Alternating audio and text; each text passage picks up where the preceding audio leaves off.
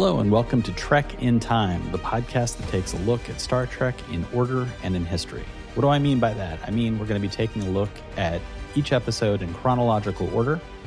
We're also going to be taking a look at things that were going on in the world at the time of the original broadcast. We'll also be taking a deeper dive into something about the episode or about the world that was that was around the episode, and it all depends on what catches our eye. And now you're wondering whose eyes am I thinking about? Whose eyes am I gazing into deeply? Those dreamy eyes. These dreamy, dreamy eyes. Well, it's my eyes. I'm Sean Farrell. I'm a writer. I read some sci-fi. I've got a couple books. I've got a couple picture books, and with me is my brother Matt. Matt is the guru and inquisitor behind the YouTube channel Undecided with Matt Farrell, which takes a look at emerging tech and its impact on our lives. So together, we've got a left brain, right brain thing going on. Before we get into the episode, I wanted to share a comment from a previous episode. Matt, do you want to share the listener thoughts with with us? Yeah, we heard from Giant Hogweed Lives, which I got to tip my hat to that name. Uh, both Phlox and Archer are correct in that they reject eugenics. Oh, by the way, this is about the Dear Doctor episode.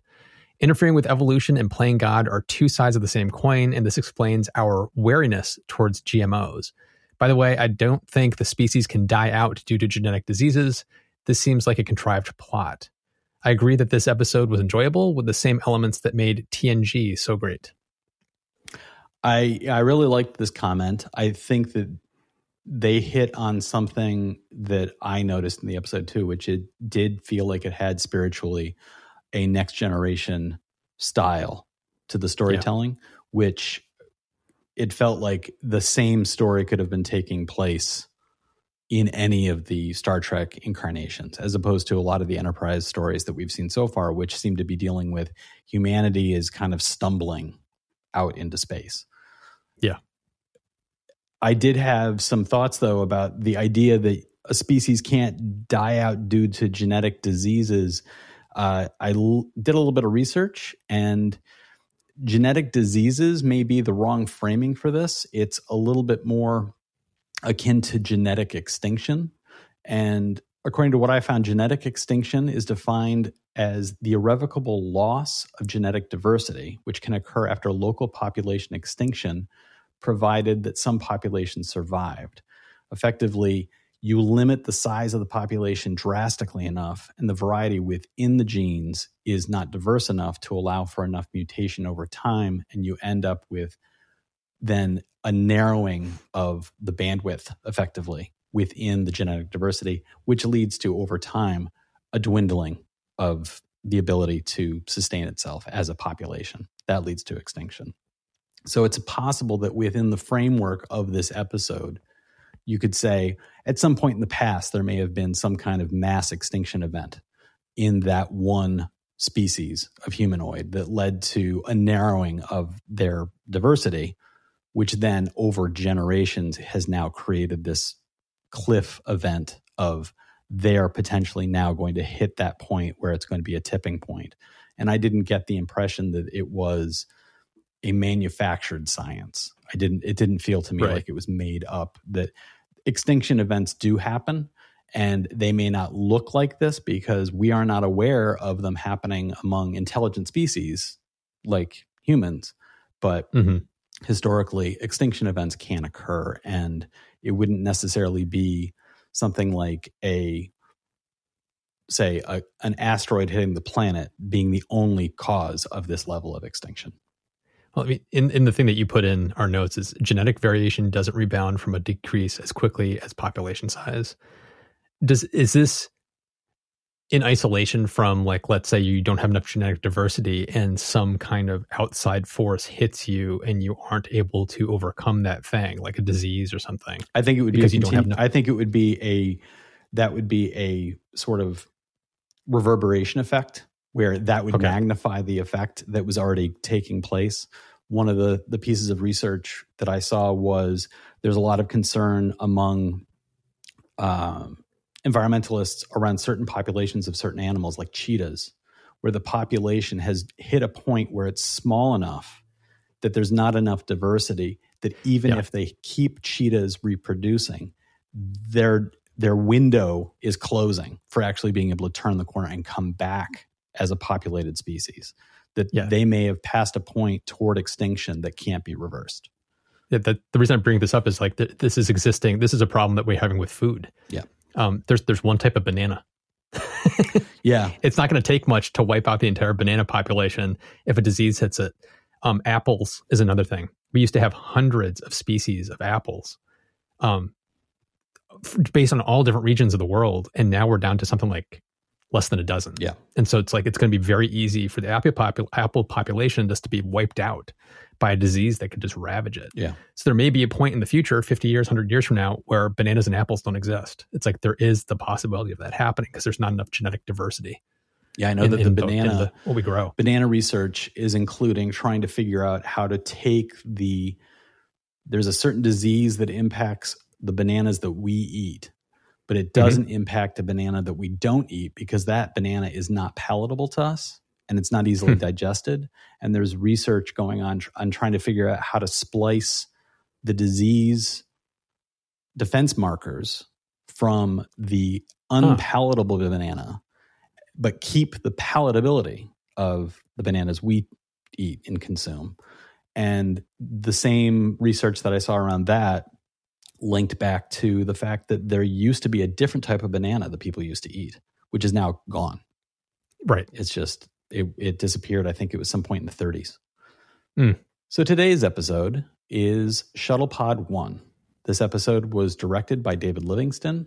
It was written by Rick Berman and Brannon Braga, and it aired on February 13th, 2002. It had 5.3 million viewers, so it's a little bit down from the previous week. But at this point, the show was competing with a little thing called the Winter Olympics in Utah. So you can't really blame the show for the fact that a event as large as the Olympics was going on. And what was the world like when this episode aired? Well, once again, and we won't throw any shade at Nickelback. How You Remind Me was the number one song. The number one movie this week was Collateral Damage. It brought in 15 million, which is not a lot, but considering that February is typically the movie graveyard where Yeah. movies are shoveled in that Hollywood doesn't know what else to do with. This is a 2002 American action thriller, and it was directed by Andrew Davis and starred Arnold Schwarzenegger, Elias Koteas, Francesca Neri, Cliff Curtis, John Leguizamo, and John Turturro. The film was released in the United States on February 8th, 2002, and is the story. And this is another movie, Matt, that I feel like somebody opened up a portal to an alternate reality. I had no memory of this movie whatsoever. Really? I remember seeing it in the theater. Zero memory, but it's the story of Los Angeles firefighter Gordon Brewer, who is played by Arnold Schwarzenegger, another in a long line of Arnold Schwarzenegger's characters who are just typical American American names like Gordon Brewer, but his thick Austrian accent is unexplained. And it's the story of Mr. Brewer trying to avenge his son's and wife's deaths at the hands of a guerrilla commando by traveling to Colombia and facing his family's killers. And one of the things about this movie that I thought was interesting is the original script was supposed to be the same plot line, but would have been set instead of in Colombia, in Libya. And it would have addressed American policy in the Middle East. And the director decided with the screenwriters that they would change the location because Colombia had not been used as often. And then the movie was delayed because it was originally supposed to be released in October and it was too close to the September 11th attacks. Hollywood felt like the story would have not done well in that political climate, especially considering that the movie was supposed to start with a bombing of a New York City skyscraper. So it cost 85 million to make and overall made 78 million. So it was not a successful film and with an opening weekend of 15 million, that's not a high that's a not a high mark for a movie that cost 85 million. And the most viewed television was unsurprisingly the Winter Olympics, which had 31 million people viewing it on its high point that week, which was Monday. And from the headlines, New York Times was still discussing the Enron scandal. The Enron chief was appeared before the US Senate and was harshly criticized, which of course at that point that's all political posturing. It's just a bunch of senators taking an opportunity to look like they're looking out for the little guy. Also in the news was an inquiry was started around the judging of Olympics figure skating. And I don't know if you remember this, Matt. This is because in the pairs figure skating, the Russian team was given the gold over the Canadian team, while the Canadian team had performed such a moving performance that the crowd and viewers and the commentators all felt like they had clearly nailed gold. Mm-hmm. And there were concerns that there was some sort of impropriety going on in the scoring that allowed the Russians to walk away, even though the performance wasn't as well received. I remember that. And finally, also in the news on the front page of the New York Times was Colin Powell stated that the U.S. was looking for ways to topple Saddam Hussein. This is, of course, this is February 2002, just a few months after September 11th. But the Bush administration was already looking for ways to take out Saddam Hussein. And this will go contrary to the arguments made much later after we actually did invade Iraq and end up not finding any sorts of weapons of mass destruction. Retroactively, there would be lots of arguments saying, no, no, no, the invasion of Iraq didn't have anything to do with 9 11, but clearly it was already on people's minds because it started so close to the event. And the last headline I wanted to talk about was a story about Slobodan Milosevic, who was being tried for effectively war crimes, the chief prosecutor of the United Nations War Crimes Tribunal accused the ousted Yugoslav leader Slobodan Milosevic of committing genocide and other crimes against humanity. This trial would go on for years, and in fact, Slobodan Milosevic would die before the trial was actually over. His verdict was never given. He died on March in March of 2006, and there were thoughts that he may have either been poisoned or slowly poisoned himself in order to affect his health in an attempt to be released to go visit his family in Russia, potentially in an escape attempt. It was eventually decided that his body was studied closely and it was determined that there was no foul play but at the time of his death, he was effectively living in what seemed like a high end apartment at The Hague. He had his own fax machine, he had computer access, he had the ability to get a hold of medications at his own choosing. So it is entirely possible that something was going on and that they eventually just put things to bed. I just found that story, the, the fact that the, the war crimes trial was just starting when this episode aired, but it would be four years later that it would hmm. come to a conclusion with his mysterious passing. So back to the episode Shuttle Pod 1. Matt, you want to give us a synopsis? Sure. During a shuttle pod mission, Commander Tucker and Lieutenant Reed become convinced Enterprise has been destroyed and that their prospects of survival are slim. Much of the episode takes place in a Star Trek shuttlecraft, obviously, Shuttle Pod 1. Shocker before we get into talking about the episode, man, I'm I'm curious. I'd like to flip what we normally do, uh, visiting our thoughts and opinions about the episode at the end. I'm curious, what was your overall impression of the episode? Um, I'm curious what you're going to say, but I liked this episode a lot. I tend to like ship in a bottle episodes which are tend to be just very isolated. And this is basically this entire episode is basically just two guys in a small little cabin mm-hmm. for the entire thing, and it kind of gives actors a chance to kind of like you know stretch their acting muscles to have a little more character development. Um, it's a little more. Uh, not slower, but like a little more deliberate in the storytelling than you typically get in a go go go go go episode where it's jumping around from scene to scene and place to place. Mm-hmm um, I, I, really prefer episodes like this where you kind of get a breather, a chance to get to know a couple of characters really well. So this this to me, I, I love this episode. I thought it was great. Yeah, there were a lot of in my research. I found a lot of review reviewer thoughts and and fan base thoughts that that rank this at the at the top end in the big picture of Star Trek Mhm. stories. That this is a very popular episode and people really like it. Um, which puts me on the outside looking in because You didn't like it? I I'm not crazy about this episode for very particular reasons. Um, so I'm, I'm I just wanted to get that out to see where you were, so that our discussion can be informed in that way. Because I think it's, it'll be interesting to to see what we both have to say about this. Right. So the plot this episode starts on or about November 9th, 2151. Finally, we've hit that point where we actually know when the episode is happening. It's been a while since we had that. On Shuttle Pod 1, Commander Tucker and Lieutenant Reed have been doing a weapons test. And for whatever reason, they were far away from the Enterprise in order to conduct their testing. And they sustained damage unexpectedly. It's knocked many of the systems of the shuttle pod out, and so they are not able to communicate and they are limping back to their rendezvous point with Enterprise. They're trying to get back there earlier than anticipated because of the damage that they sustained. And as they approach in they seem to have a rendezvous point that is in the middle of an asteroid field, which I'm curious as to why that was selected as a rendezvous point, but uh, they get back and find an impact crater and debris.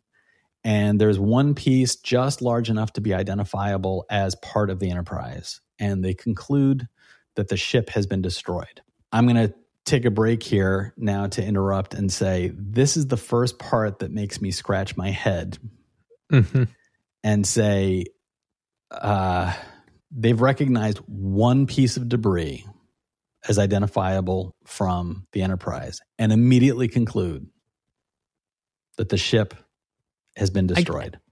I, I get why they did because they need to get to the heart of the story. I understand Yes. that.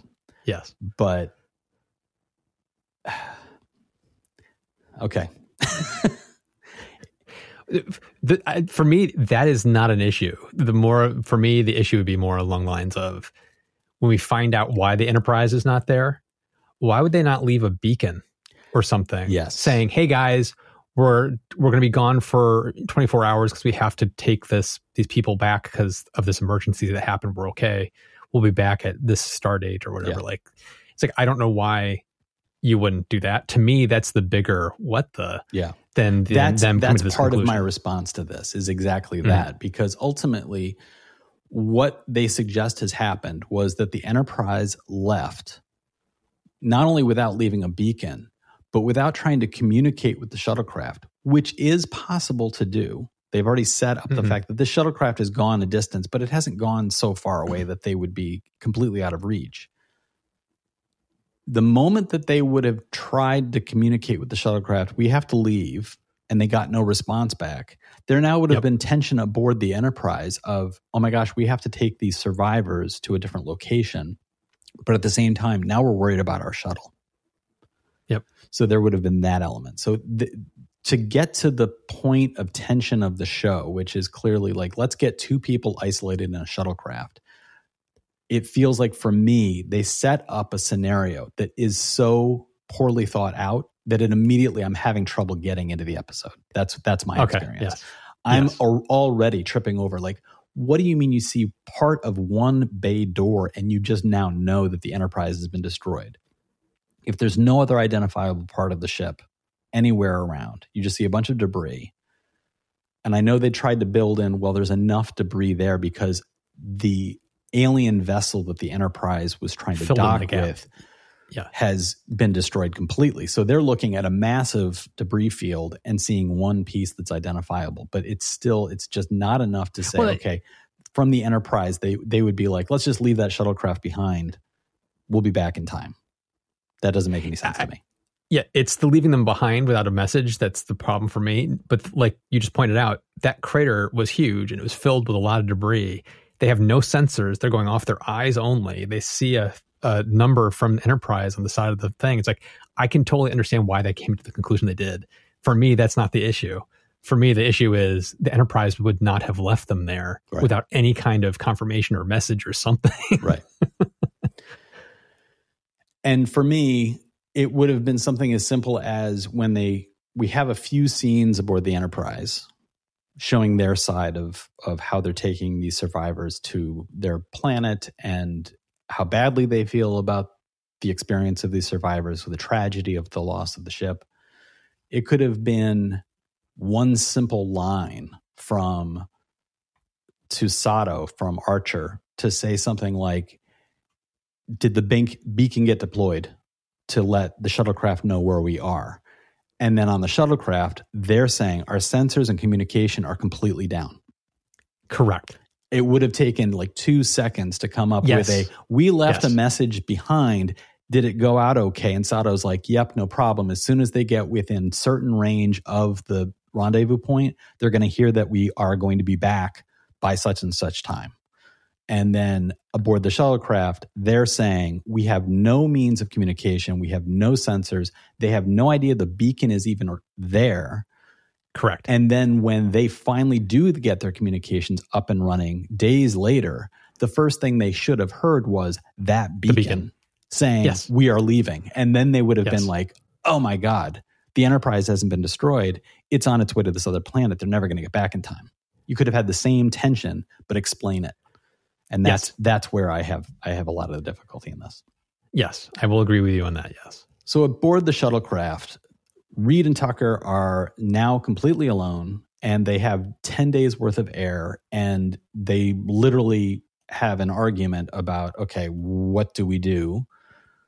Tucker orders Reed to look at the stars, pick one, and start going in that direction in the hope that they will get to a point where they can either communicate with somebody on a planet somewhere or maybe they will pass somebody who's traveling in space but it is a argument that is revolved around do we just sit here and spin our wheels or do we try to go somewhere where we can find people to help us reed is immediately pessimistic about their chances and tucker mm-hmm. keeps himself focused on making the ship work and Reed is completely shutting down. Here is the next big hurdle for Sean in watching this episode. The selection process of the crew aboard Enterprise, which is the flagship of Earth's Starfleet. How could a security officer have a personality that is so fragile that the moment that the no win situation presents itself, completely bottoms out and takes the approach of, well, we'll just sit here and die. That is the appropriate response we should have. I had a lot of problems with Reed's response to the situation and the through line of his response through the entire episode. Oh, I didn't. I didn't. The initial response, yes, I was kind of like out of character for how quickly he was just like, oh, we're just going to die. There's nothing we can do. Um, but when he was going through the rationale of like, we'll never get to that planet. It's too far away. We'll never get over here because it's too far away. It's, there's nothing we can do. There's no place we can go. I took it as it was within his character that we've seen all the way up until this point because he's always been this very rational, pragmatic voice in the show. And so it's like it felt very rational and pragmatic of why are we going to waste all that energy and time trying to get over to the planet when we're not even going to get close to it? So it's like, I, I, had no problem with it, but it came across as a little uh, um, nihilistic. his, his response was very, was a little too over the top for that immediate response.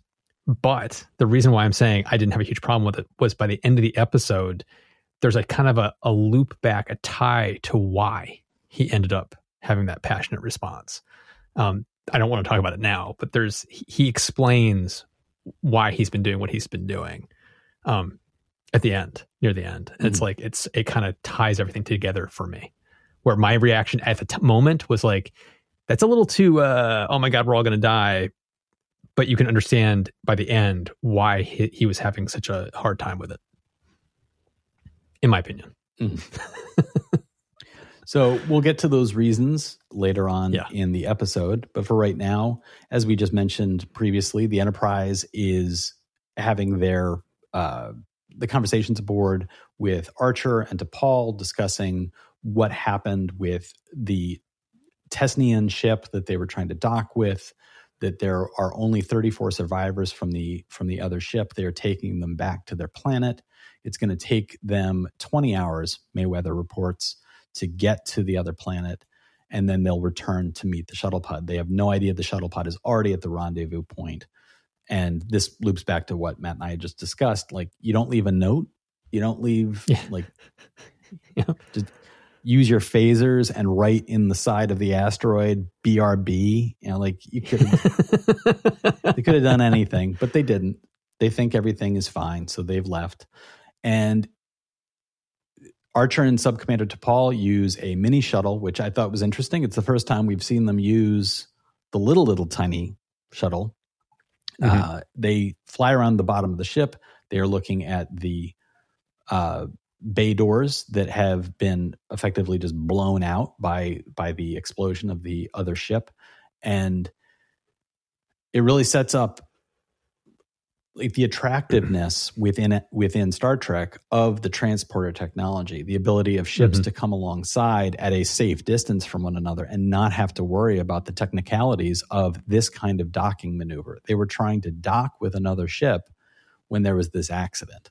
And Mhm. it really kind of demonstrates a technological advance that was a very silent safety thing.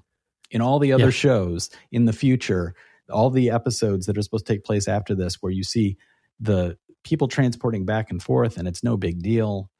Like here in this world, the they were choosing a thing that was ultimately more dangerous because Yeah. of familiarity. They were using shuttlecraft instead of using the transporter.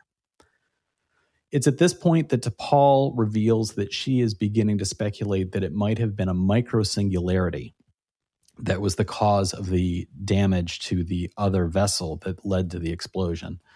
And this is a minor point in the big picture of the episode, but I couldn't help but wonder why Archer was so dismissive of this idea. He kind of teases her around this thing, saying, like, well, Vulcans have speculated about microsingularities for decades. And it seemed a little akin to if somebody had teased him about humans' ability to go into space on deep space exploration. It really seemed like, look, just because you don't have proof of this thing doesn't mean that I- their research into it or her speculation that it might have had an I impact. think you're reaching now. it's like my, my take on that was it was just the tables have turned. It's like the Vulcans are like time travel is not possible, and they're very dismissive of anybody that says time travel is possible. And Archer was like, I talked to a time traveler in the episodes, you know, with the whole time stuff. Uh, but the dismissiveness of Vulcans about time travel, this is the exact opposite of humans being like, there is zero proof of microsingularities. And it's funny that you guys keep talking about the theory of microsingularities. I thought that was amusing. It didn't bother me at all. It's like I thought it was just a fun, like little tables of turn that humans are kind of being dismissive of the Vulcans' idea of microsingularities. But I but your description there of of that issue underscores for me why I don't think Archer would have been dismissive in that way. The idea that he's made a point of I had an experience that demonstrates a thing happened and you dismissed me. And No, but I feel like No, his his response to wrong. her It's no, but the Vulcans are wrong. It's like the Vulcans don't believe in time travel. Time travel does seem to be true. The Vulcans are wrong. The Vulcans think that microsingularities are real. It's like in his, I could totally see how in his mind it would be fun to kind of needle her about that because hey, you guys were wrong about time travel. You're probably wrong about this too.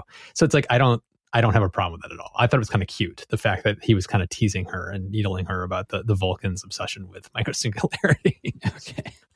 I guess maybe at this point I was having so much trouble getting into the episode that even That's that what I'm saying. It's like, struck me I as think- being like, what are what is this about? Why is he doing this to her? yeah, my, my take is your your distaste for the bad setup was just carrying over because I don't think this is a that was a big issue at all. So the episode continues with a number, as Matt was saying before, a very deliberate storytelling, and as opposed to having, you know, conversations taking place where you know two people are hip deep in a wall panel and trying to figure out like how to reroute power supplies and do all this sort of thing. This episode literally has the you should be taking some breaks and sleeping scene. It has Mhm. a dinner scene which is about reheating effectively microwavable meals. Uh, the dinner sequence I thought was particularly nice. It's this very quiet little. We should be keeping ourselves, our energy up. We should be taking breaks. What do you want to eat? And the joke being that they've got survival packs, which actually sound really good. Yeah, they do. Know, it's this future where it's it's you know bare bones eating includes uh, meatloaf with mashed potatoes, uh, Chilean Chilean sea bass, which like the idea of of Chilean sea bass reheated, like I was immediately like, oh no no no no. Uh, but that's the one that Reed picks, and he says, I believe he says it's delightful in his tasting. I think there was a little bit of callback there because you remember the episode where Sato was trying to find out his favorite food. Yeah, It turned out that he doesn't like fish, but he will also eat whatever's put in front of him. And the moment where he takes the bite of the sea bass, there's a look on his face of almost like a I don't want to eat this, Yeah. and he's eating it. And there's this moment of like almost like a silent shudder. yeah, But he's like, eh, it's okay. yeah. And so it kind of tied back to that whole thing of he will eat whatever's put in front of him and he's just going to choke it down, even if he doesn't necessarily think it's the greatest. Yeah. And I think it's a nice touch that in that dinner sequence, the to go back to your use of the term deliberate, the pacing is so deliberate that each meal is heated one after the other. It's not that Mhm. somebody takes those two things and they like there's no snapping of a thing that then it heats itself or there's no putting them both in a compartment. One goes in, comes out, and then the other one goes in. And we see that whole sequence. I really liked that pacing. And I liked I think that the while I have issues with particular storytelling moments, I don't have issues with the storytelling as a whole, and I don't have issues with the filmmaking as a whole. I think that this this episode is very well shot. I liked, Yeah. especially the interiors of a shuttle, the shuttle pod, where they have to create a claustrophobic yet technologically advanced survival element. And it's Mhm. this place where you feel like they are largely on top of each other. They you do feel like okay, they're they're starting to bristle at one another, especially during the sequence where Tucker is trying to get Reed to shut up because Reed won't stop recording logs that are going to be that are going to be he thinks every woman he's ever had, every woman he's ever passed on the street is getting a message and he has these these logs that he's sending. He's he's recording for his parents for family members apologies for past things. And trip is like would you shut up? Because we need to sleep. Yeah. i thought it was interesting in that moment. It, if the one element to that scene that i thought it would have added to it would have been if the lights had been out.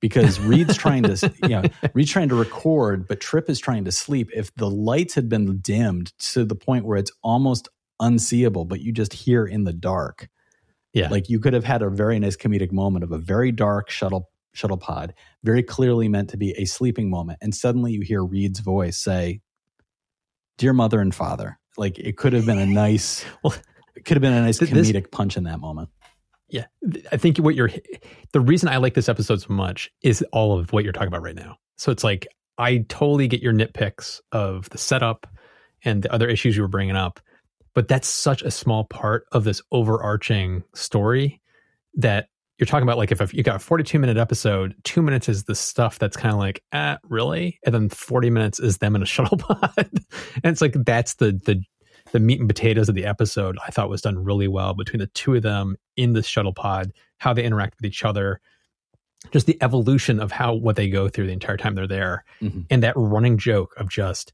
Reed just recording message after message after message, and at the point where he wakes up, uh, where uh, Trip wakes up and says, "Here's him doing that one message to one of these women that he's like."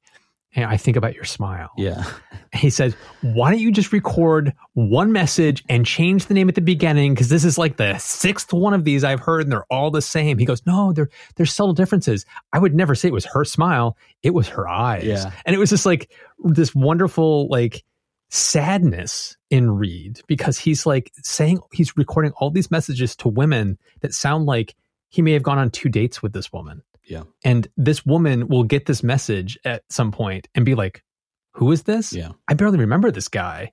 And he's recording these messages to very superficial relationships he's had, which just shows how kind of sad he is as a human being. It's like he's he doesn't have close connections. Right. And that's what I that's what I was really enjoying with here's Trip who feels like he has something to live for and something to go after. And then here's just this morose, I've I've lost everything. And the people he's recording messages to, including his parents, where he's like, I can't believe you told Archer that you didn't know I was coming out to do this thing. I told you this Yeah. stuff. Yeah. It shows that there's a disconnect between his family relationship is fractured and then the relationships he's recording messages to are so superficial. It's like, oh, Reed, you're such a, I feel so bad for you, Reed. Yeah. this is this, I, I love that aspect of the character development. Yeah, for me, the you all the parts that you're referring to as being like the the meat and potatoes of the episode and and the heart of the episode, I agree with. And and for me, the problem is that the the setup and and some of the Mhm. particulars of the moments were completely unnecessary to have these moments.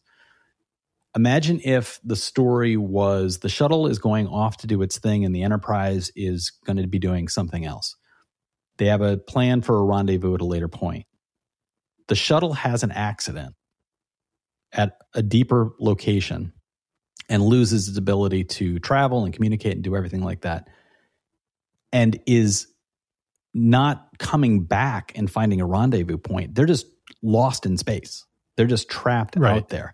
And then the enterprise is called mm-hmm. away for an emergency thing where they're en route to this emergency response which is clearly a critical moment and Archer then finds out they've lost contact with the shuttle. And now he's at a point of, as captain, I know I have to go do this thing because I'm talking about saving dozens or hundreds of lives, as opposed to the two people who signed up for dangerous duty and are in a shuttle pod. And I just need to make sure I do the first thing first, and then I can go back and find them. You could have had all of the same moments on the shuttle that they have without it being this kind of weird like assuming the enterprise has been destroyed like like that doesn't add this them thinking the enterprise has been destroyed doesn't add anything to what they do on the shuttle I, I disagree, which we'll get to in a, when we get to the end. I Okay. disagree with that. But I do agree the, the setup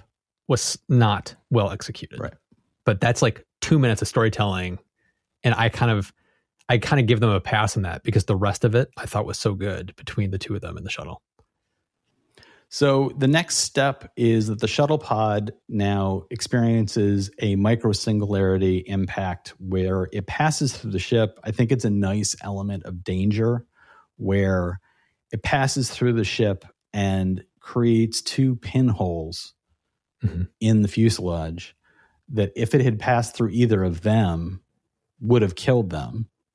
Mhm. And the idea that there are these things out there that have that potential for danger is a really nice element uh, added to this the story at this point.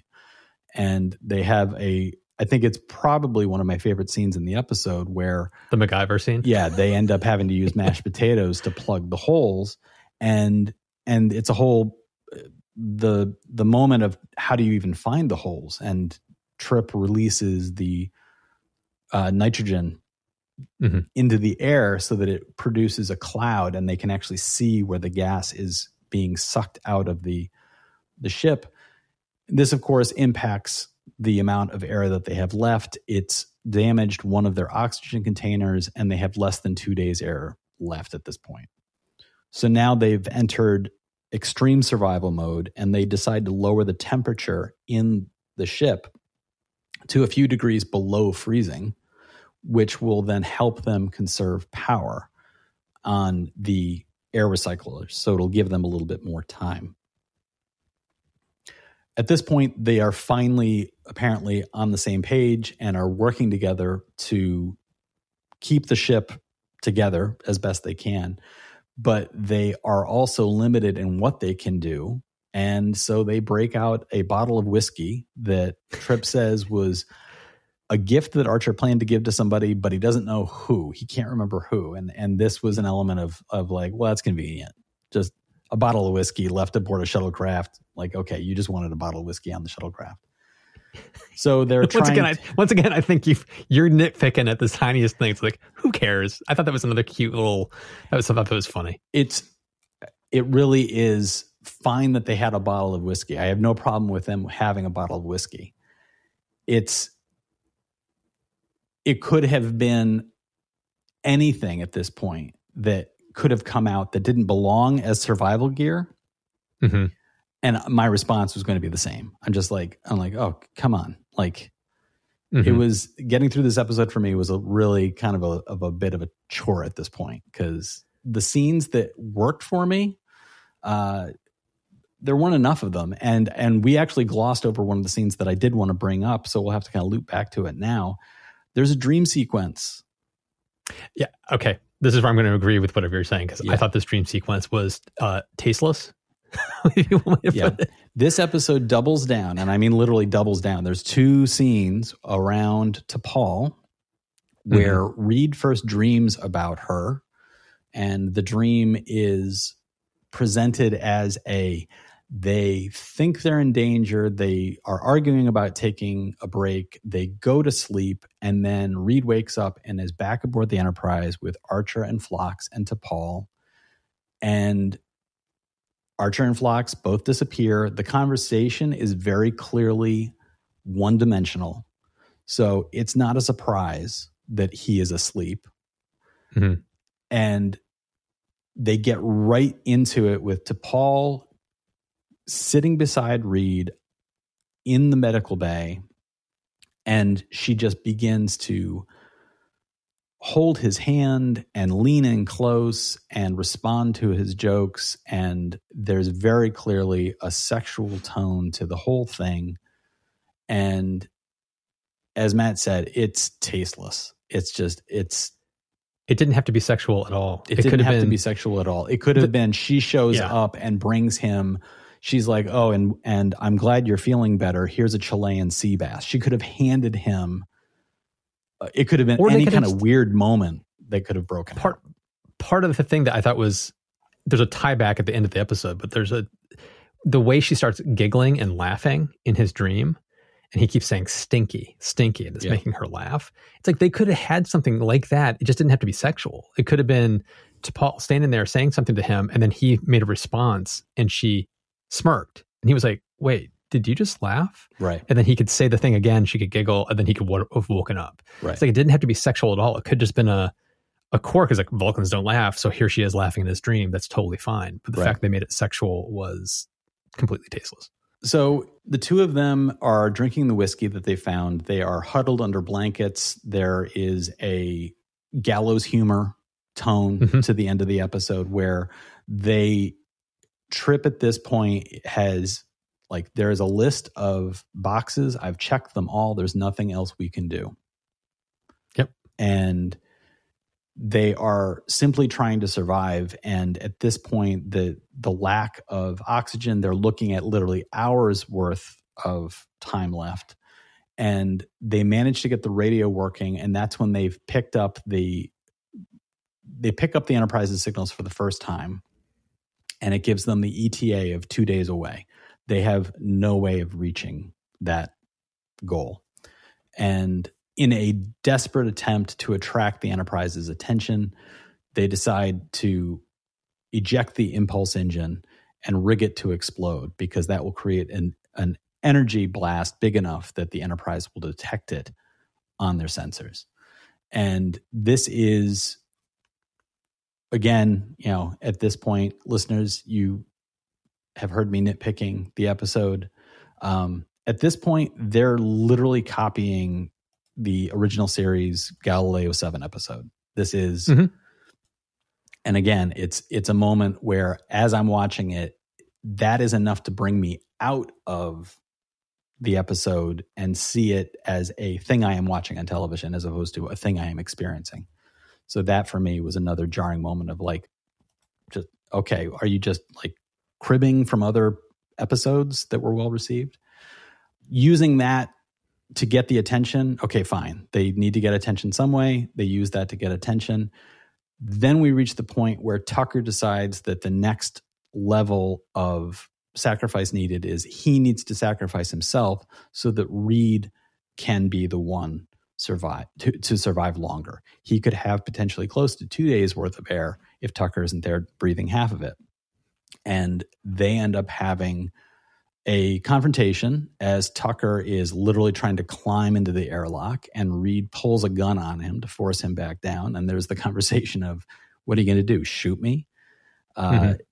And Reed, I thought it was a nice touch. He kind of like quickly double checks the phaser and says, no, it's on, it's on stun. It's like, like he's not going to accidentally uh, phaser, yeah. phaser uh, Reed uh, trip to death. And so they have this moment of confrontation, which I thought was, while I overall I don't like the episode, I feel like, like I said before, the storytelling, all the structure of the storytelling, the particulars for me don't work, but the structure of the storytelling works. So that by the time they get to this confrontation, it really does fit. Like mm-hmm. they're they're coming to that point of confrontation at the end. Did make sense to me. Well, this is also the scene that I wanted to tie back to because your explanation of they could have just been stuck in space, the whole thing of them thinking the Enterprise was destroyed wasn't necessary.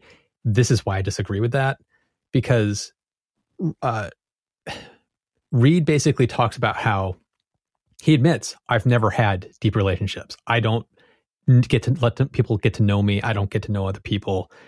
Enterprise is the first time I feel like I've actually started to kind of open up and let people into my life. And he basically admits the only people that are close to him in his life were on the ship that was destroyed. And knowing that ties right back into his morose beginning of the thing of like, ah, what's the point? He just lost every family member he's ever loved. It's like he's not close to his own family. He's never had deep relationships with women. And all that stuff has been coming out in the first part where he's re- reading all those obnoxious letters and so it's like for me, that was the payoff of why the enterprise had to be destroyed because it destroyed Reed. And so that to me was kind of that character point for him of his character development. So if you take the enterprise being destroyed out, it does affect the storytelling of his character development over the course of this episode. And that's why I kind of disagreed with your point of you didn't need it at all. I think they did need it for, for this kind of character development for him. Right. I think that this kind of character development could have still taken place. It felt like the motivations at the beginning were tied to what was supposed to be deep personality traits as opposed to goals. And I felt like if you have goals that are in conflict with one another, you could have had the same story, you could have had the same storytelling, and the beginning would have worked better for me. His goal at the beginning is to give up. And that to me doesn't sit properly. If his if the argument at the beginning had not been about nihilism versus motivation, if it had been different motives, and Trip is saying, pick a star, we're going that way. And Reed is saying, no, we need to stay here and figure out who did this to them. We need to we need to figure out who did this. And he wants to mm-hmm. investigate this damage. If they had initially gotten there and said, like, oh, that looks like the Enterprise has been destroyed, but there's also alien stuff over there. Somebody attacked them. Somebody did this. If Reed's immediate response is they were attacked, they were sabotaged, and if they're in a location where they're waiting and mm-hmm. there's another alien vessel coming along, and Reed's entire thing is like, what can we do? We've we've got a. It looks like it's the same kind of ship. This is the potentially the people who did this to Enterprise. We need to do something to them. And Trip's entire motive is we need to go find help. We need to like that to me would have been a more interesting setup. And you could have still had it come to then a point of him saying, Trip and him arguing and Trip saying, like, why are you so dead set on believing that they were all murdered instead of it being a terrible accident? And his response being, because I need to exact revenge because these are the only people I cared about. You could have had the mm-hmm. same conclusionary moment that you've talked about, but a setup that I feel like would have worked a little bit better than just a pessimistic, oh my God, well, here's where we die. The mm-hmm. Eeyore moment of it doesn't work for me, but a mm. slightly different skew to it potentially would have. Um, okay. So that's, that's, you know, kind of like, again, I feel like uh, I'm rereading the episode to a extreme degree. Yeah. Uh, we have what we have. They they end up making decisions about like, okay, if we're gonna if we're gonna make it, we're gonna make it together. If we're gonna die, we're gonna die together. They huddle up. They're drinking the last of the whiskey. They're talking about uh, and again, a nice bit of writing, a nice scene when Trip talks about the one girl who might have been the it girl, and he talks about her, and it turns out that Reed is like, "Oh yeah, I kind of got together with her numerous times because she was a waitress at that bar, right?" And a nice little that is the bringing together of their pasts yes. in a similar way that their future, their now, has been brought together in this way of of potentially passing together and I thought that was a nice a nice uh, bit of writing. So they end up. Well, I was going to yeah. say one nice little thing I found in my research on this episode. That woman they talk about makes an appearance in a later episode. Somebody to look forward to. and the the whiskey is finished. They end up falling asleep, and it's also bitter cold. So they're probably suffering from hypothermia at this point. Their bodies are shutting down. They probably pass out. They wake up in sick bay again. The exact same setup. This is the callback now to the dream sequence. And mm-hmm. we have the same setup where Archer and Phlox are both like, blah, blah, blah. You're doing okay. We got you back. And then Reed and Paul have a moment. Uh, another element of this that we've passed by, just like we passed by the original dream sequence, before they are found, they have a conversation about T'Pol's butt this, this is this is this is the whole tasteless. Anything with the T'Pol stuff in this was just tasteless, tasteless, tasteless. This is the, the entire time the conversation is going on. I'm to. like, can we not objectify your yeah. sub commander on your ship? It's like it was like, what are you guys doing? Yeah, this is the definition of harassment in the workplace. This yep. is this is a conversation that as Reed is pushing this, this would be grounds for Trip to go to HR and say, uh, he was making me feel incredibly uncomfortable in the way he was talking about a superior officer. Mm-hmm. This is not good. This is this is toxic behavior, and they and it should not have happened in the writing. It shouldn't happen in the real world, but it shouldn't be portrayed in the way that it is in this episode. So, thumbs Agreed. down for that. So now they're in sickbay for real, and Reed has his moment with T'Pol where it's supposed to be this kind of connective moment. We're supposed to feel good about what's about to happen, but um, the earlier conversation with Trip and the scene in the dream sequence make this ending a little bit like, okay, can we just get past this because it feels awkward in a bad way. But it is supposed to be the kind of coming together of Reed is reunited, as Matt has pointed out. This is the family that he feels he didn't have. And so this moment of him reconnecting with everybody, including T'Pol, whom they are terribly objectifying her as a woman, but there is still the element of she's a Vulcan on a ship with humans, and the humans are trying to figure out like how does she fit into what we are thinking on some level as a family, and so that that is the conclusion moment of this episode for me.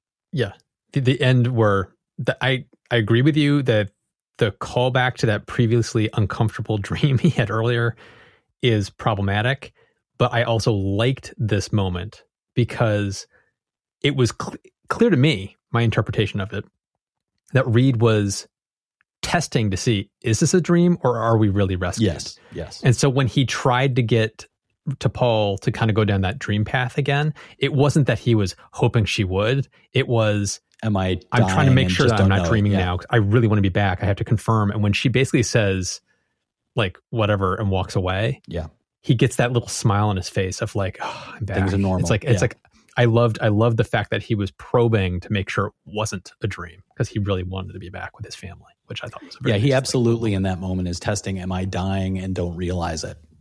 Yes, and and I think that her being not cold but being a Vulcan in that moment makes him feel at home. And so that yes, exactly. is the nice moment of like, yeah, this is the family, this is the adopted family he's been trying to craft. Yes. And yep.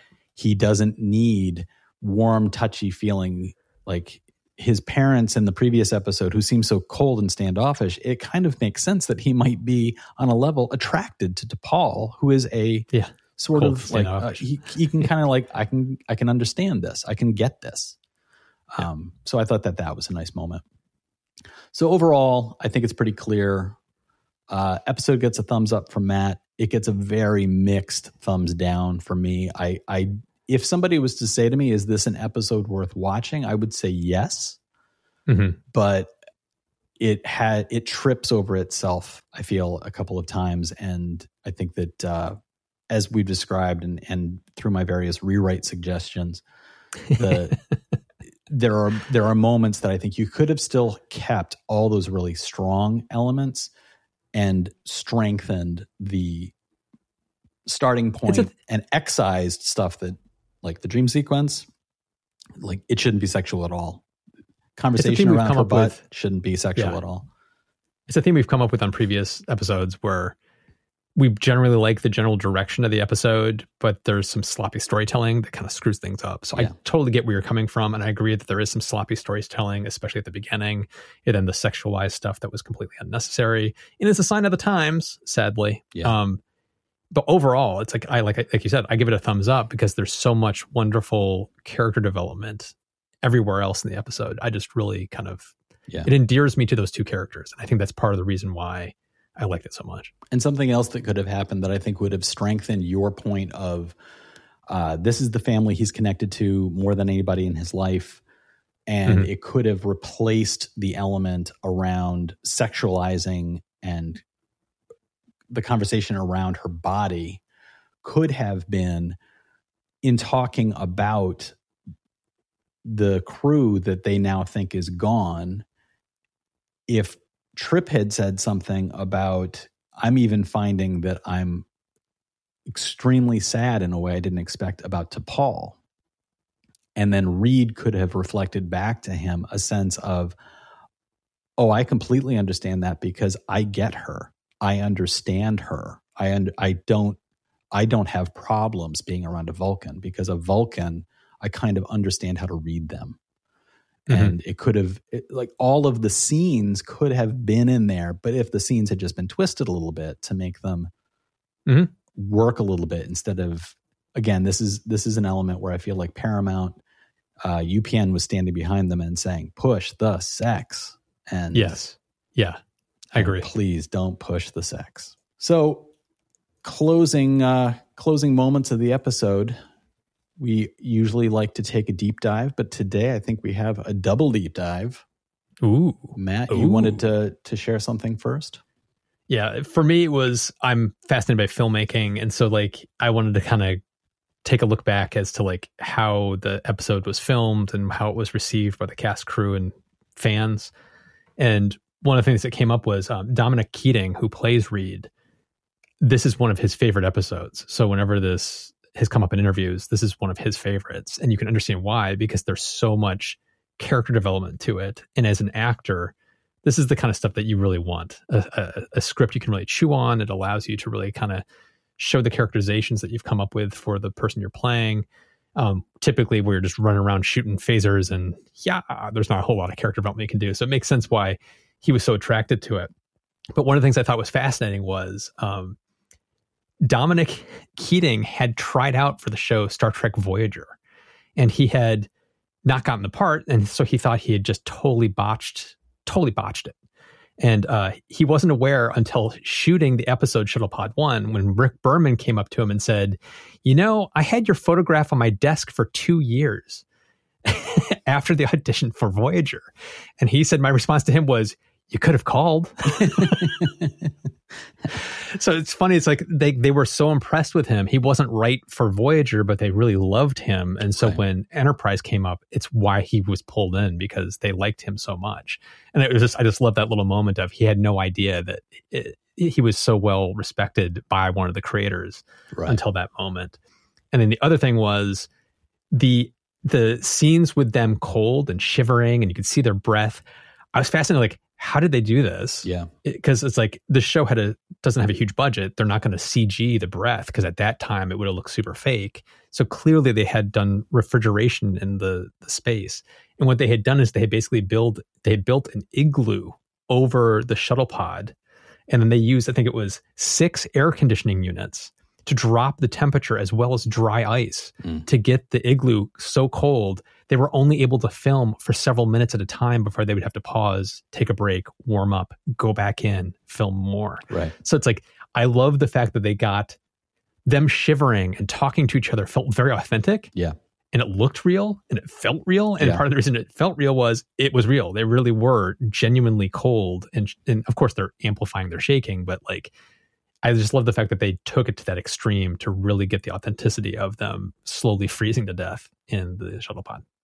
Yeah, I think that it was very effective. And I agree with you. I had the exact same moment of partway through one of the frigid scenes thinking, how did they get that breath in there? That doesn't look like CGI. And they look cold. they look cold, but more than cold, they look in pain at moments. Yeah. They are they are having pained moments of uh, there's a couple of moments where they transfer the bottle of whiskey from one to the other, and it looks like both of them are having trouble getting it safely to the other person because yeah. the hands are shaking so badly.